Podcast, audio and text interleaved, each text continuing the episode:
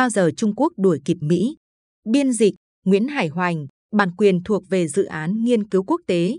Trung Quốc có những khó khăn nào khi đuổi và vượt Mỹ? Nhà quan sát kinh tế tài chính Trung Quốc Vương Xoanh Xoanh cho rằng, khoảng cách lớn Trung Quốc thua kém Mỹ không chỉ thể hiện ở các số liệu thống kê kinh tế nhìn thấy được, cũng không ở quốc lực tổng hợp và sức mạnh quân sự đâu đâu cũng có thể cảm nhận thấy, mà thể hiện ở văn hóa chế độ, một yếu tố quan trọng hơn nhiều so với các số liệu kinh tế và quốc lực tổng hợp.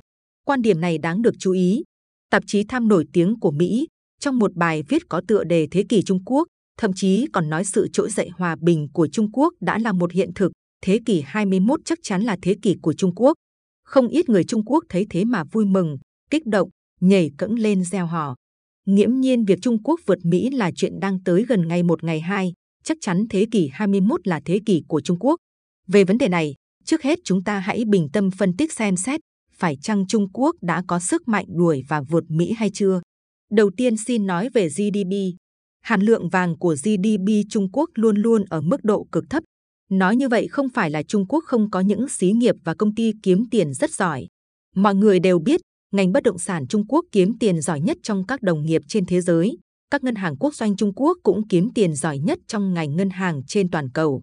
Ông Chu Quang Diệu, Thứ trưởng Bộ Tài chính Trung Quốc, có nói tại Washington rằng về chất lượng tăng trưởng, Trung Quốc còn thua kém Mỹ một khoảng cách rất lớn. Trung Quốc vẫn là nước đang phát triển, còn phải tiếp tục đẩy mạnh cải cách mở cửa để nâng cao chất lượng tăng trưởng, sao cho dân chúng được hưởng cuộc sống tốt hơn.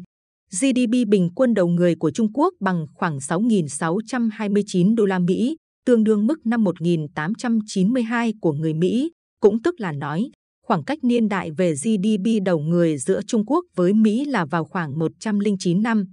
Nhìn từ phạm vi toàn cầu, kết quả so sánh GDP theo ngang giá sức mua hối đoái, tức sức mua tương đương, thường có chênh lệch rất lớn với kết quả so sánh GDP theo cách sử dụng hối suất thị trường.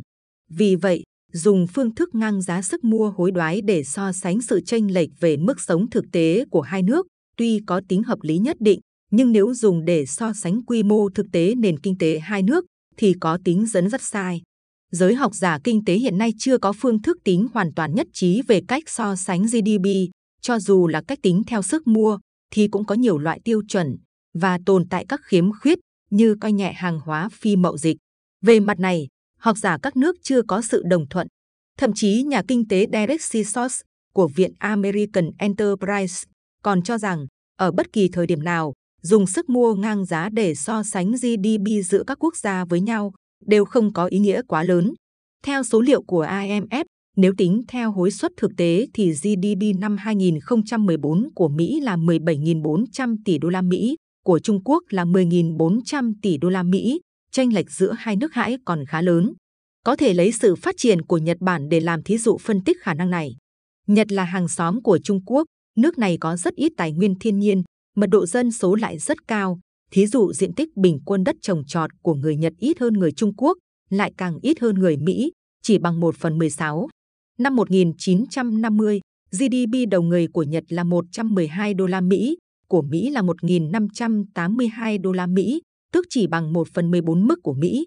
Đến năm 1990, GDP đầu người của Nhật lên tới 24.713 đô la Mỹ, của Mỹ là 23.055 đô la Mỹ. Nhật đã vượt Mỹ 1.658 đô la Mỹ,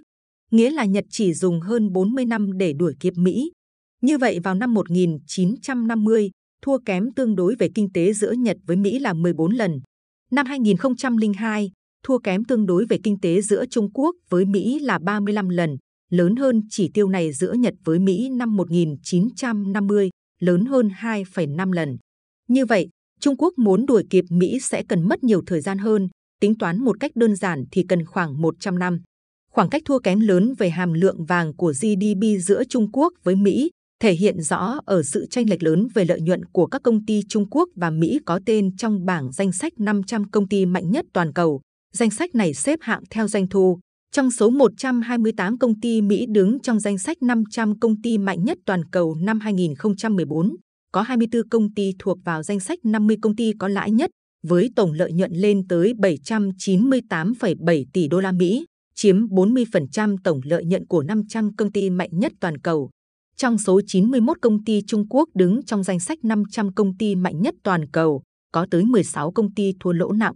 Tỷ suất lợi nhuận trên doanh thu của 500 công ty mạnh nhất Trung Quốc chưa bằng một nửa tỷ suất lợi nhuận trên doanh thu của 500 công ty mạnh nhất nước Mỹ. Còn có một sự thật nghiêm trọng hơn, so với năm ngoái, lợi nhuận của các công ty Trung Quốc này xuất hiện xu thế tụt dốc, trong khi lợi nhuận của các công ty Mỹ lại có xu thế tiếp tục đi lên.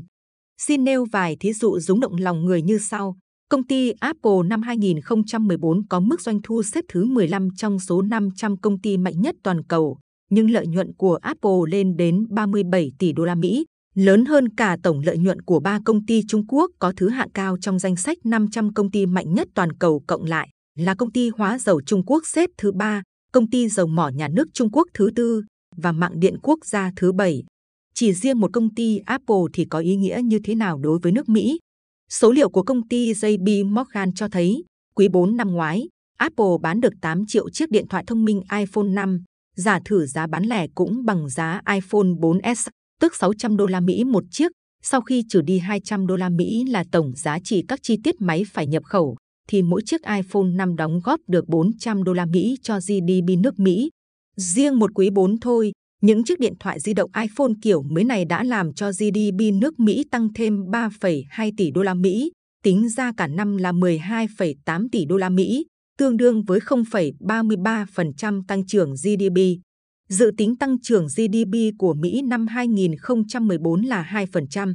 Điều đó có nghĩa là mỗi chiếc điện thoại Apple đóng góp 1 phần 6 lượng tăng GDP của nước Mỹ. Xin thêm một thí dụ nữa là công ty dầu mỏ Exxon, xếp thứ 5 trong danh sách 500 công ty mạnh nhất toàn cầu, có doanh thu 40,7 tỷ đô la Mỹ, lợi nhuận khoảng 3,2 tỷ đô la Mỹ. Thế còn công ty dầu mỏ nhà nước Trung Quốc, CNBC,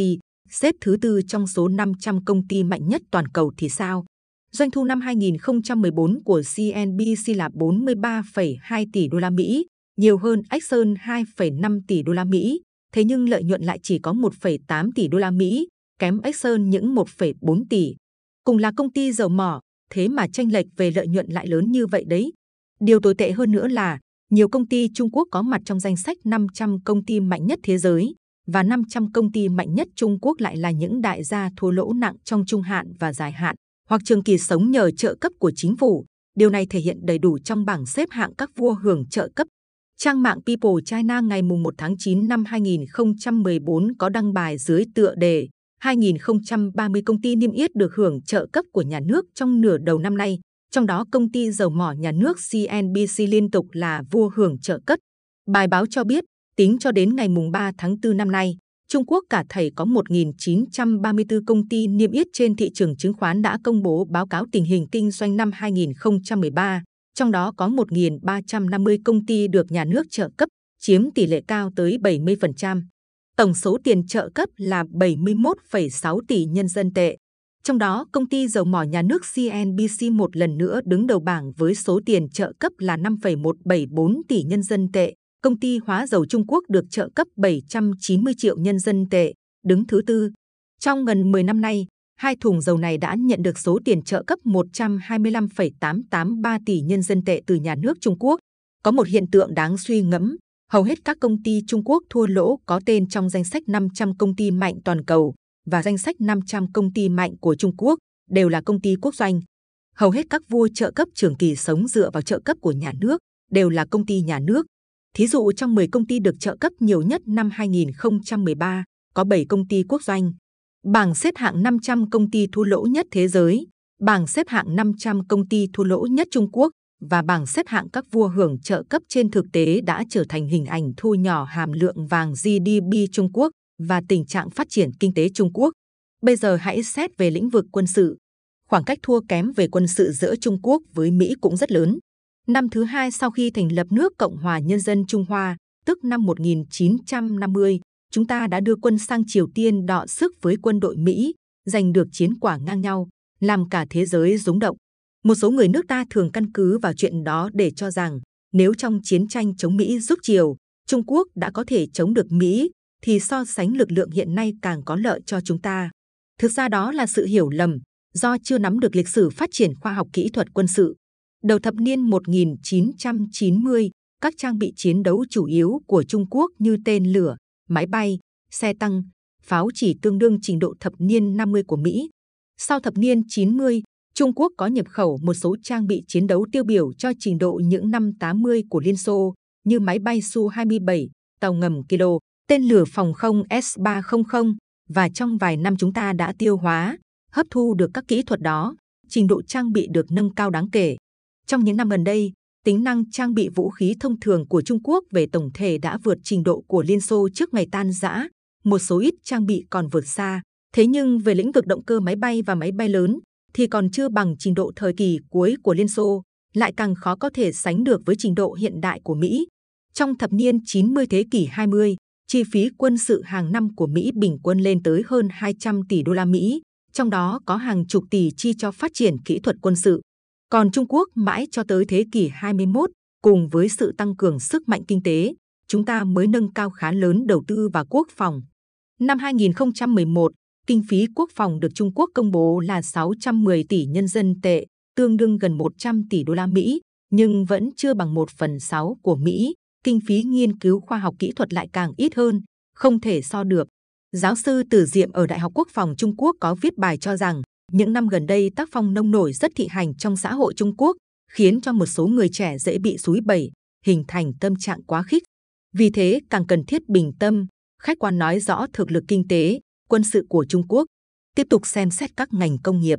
Qua phân tích chi tiết, có thể thấy ưu thế về mặt sản lượng của Trung Quốc chủ yếu là trong các ngành kỹ thuật thấp, còn phương Tây với Mỹ vẫn dẫn dắt các ngành kỹ thuật cao. Hãy xem sản xuất công nghiệp của Trung Quốc, chip máy tính và hệ điều hành chủ yếu nhập từ Mỹ, động cơ cấp cao nhập từ Nga, vật liệu tổng hợp và công nghệ số chủ yếu nhập từ Nhật. Điều đó cho thấy trên các lĩnh vực vi điện tử, vật liệu quang điện mới, cơ sở công nghiệp hàng không, Trung Quốc vẫn còn yếu kém. Chỉ riêng ngành thăm dò vũ trụ là có thể đạt mức tiên tiến thế giới, nhưng vẫn còn kém Mỹ một khoảng cách khá lớn. Quân đội hiện đại là một đoàn thể có mật độ tập hợp cao các ngành khoa học kỹ thuật, năng lực nghiên cứu khoa học quốc phòng, và trình độ nền công nghiệp của một nước sẽ quyết định trình độ trang bị, cuối cùng quyết định sức mạnh quân sự của nước đó. Những năm gần đây, lực lượng nghiên cứu khoa học của Trung Quốc được phát triển rất nhanh.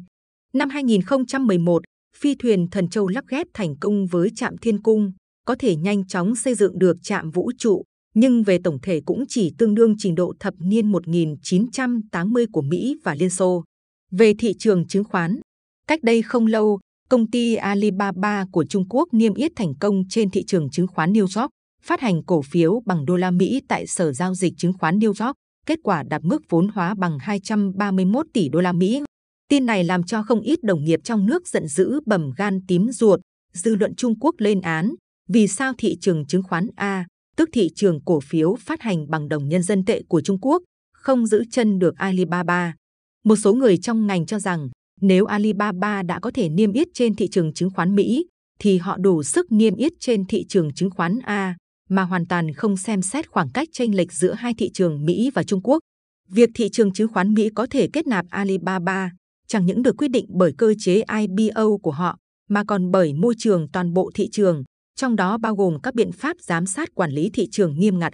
Còn thị trường chứng khoán A, về mặt này, lại không thể so đọ được với thị trường chứng khoán Mỹ, thị trường chứng khoán A của chúng ta lạc hậu trên tất cả các mặt. Điều đáng chú ý là Trung Quốc đang tiến hành một cuộc cải cách có tính lịch sử nhằm thay đổi cơ cấu kinh tế có tiếng mà không có miếng, như tiến hành đơn giản hóa bộ máy, phân quyền xuống cấp dưới, cải cách đầu tư, cải cách chế độ thuế. Những biện pháp này đang cởi trói cho nền kinh tế thị trường lâu nay chịu nhiều trói buộc. Nền kinh tế Trung Quốc đang tìm kiếm động lực phát triển mới. Thế nhưng, Khoảng cách lớn thua kém Mỹ không chỉ thể hiện trên các số liệu thống kê kinh tế nhìn thấy được, cũng không thể hiện trên mặt quốc lực tổng hợp và sức mạnh quân sự có thể cảm nhận thấy ở khắp nơi, mà sự thua kém đó thể hiện trên mặt văn hóa chế độ, một lĩnh vực quan trọng hơn so với các số liệu kinh tế và quốc lực tổng hợp. Toàn thế giới đều công nhận nước Mỹ lớn mạnh. Nhưng cái lớn mạnh nhất của nước Mỹ không phải ở chỗ họ có hoàn cảnh địa lý rộng bao la và tài nguyên giàu có được thiên nhiên ưu đãi, cũng không phải ở chỗ họ có nhiều tàu sân bay hạt nhân, tàu ngầm hạt nhân, tên lửa vượt đại châu và lực lượng quân đội mạnh nhất thế giới.